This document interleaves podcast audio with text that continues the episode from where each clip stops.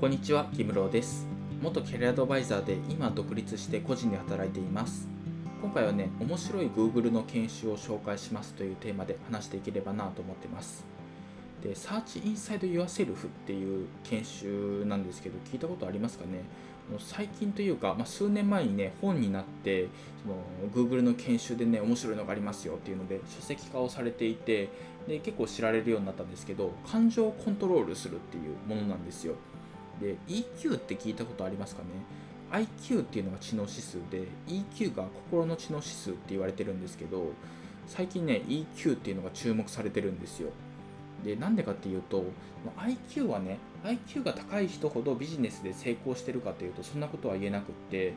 ただ EQ はね高い人ほどビジネスで成功しているっていうこういうねあのデータが出たんですよ。調査結果がね分かったんですよ。でやっぱり IQ はねその賢ければねその成功できるかというとそんなことはなくってその EQ って心のコントロールじゃないですか感情をコントロールすることで結構ねいろんな人と仲良くできるというかまああの社内でのね人間関係とかも良好に保てたりとか、まあ、お客さんとの人間関係っていうのも良好に保てたりとかなんかそういうのがねあのビジネスの成功にもつながっているっていうそういうデータなんですよね。あとはやっぱり単純にねその心の制御ができるとそのイライラした状態でね仕事ってはかどらないじゃないですか。でもその感情が整理されてるというかいつもねそのフラットな感情で仕事に取り組めるとやっぱり成果も出るんですよね。なんかそういうところでねあらゆる面で、まあ、感情となんかビジネスの成功っていうのは相関性があるっていうふうに分かっていて最近だとあの有吉さんとか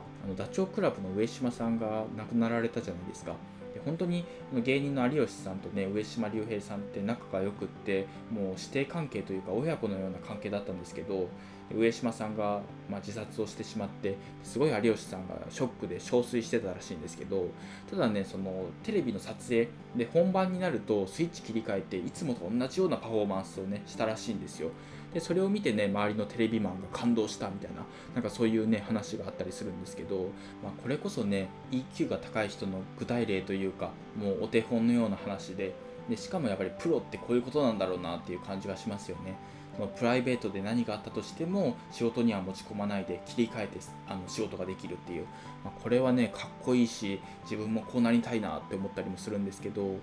でやっぱりこういう風にねあの EQ が高い人になるにはどうしたらいいかっていう話なんですけど、まあ、1個ねやってみてほしいことがあって。それはねその感情を言葉にするっていうことなんですよ、まあ辛かったこととか辛い気持ちっていうのを言語化してみるっていうのはねすごい大事なんですよ。なんでかっていうとそのイライラした気持ちってなんかずっとイライラしてる人っているじゃないですか。イライラを抑えられずにねなんか長く続いてしまうみたいな。そういう人ってね特徴としてはね気持ちが整理できてないんですよね。気持ちを言語化できてないというかやっぱり EQ が高い人ってなんか辛いこととかイライラしたことがあってもそのまあ気持ちをねちゃんと何で起こってるかとか次どうしたらいいかっていうのをね考えて整理してもう落としどころをつけてねもう終わらせられちゃうんですよ。もうイライラしたら答えを出してもう次に進めるっていう。これがね EQ の高い人なんですけどそのためにはどうしたらいいかっていうと感情が今どんな気持ちなのかっていうのを言葉にしてみてで次の対策をすぐ出して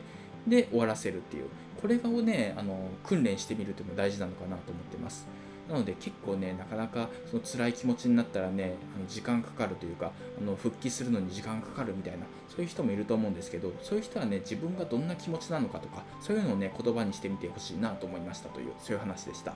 というわけで今回は以上なんですけど今回は面白い Google の研修を紹介しますというテーマで話してきました。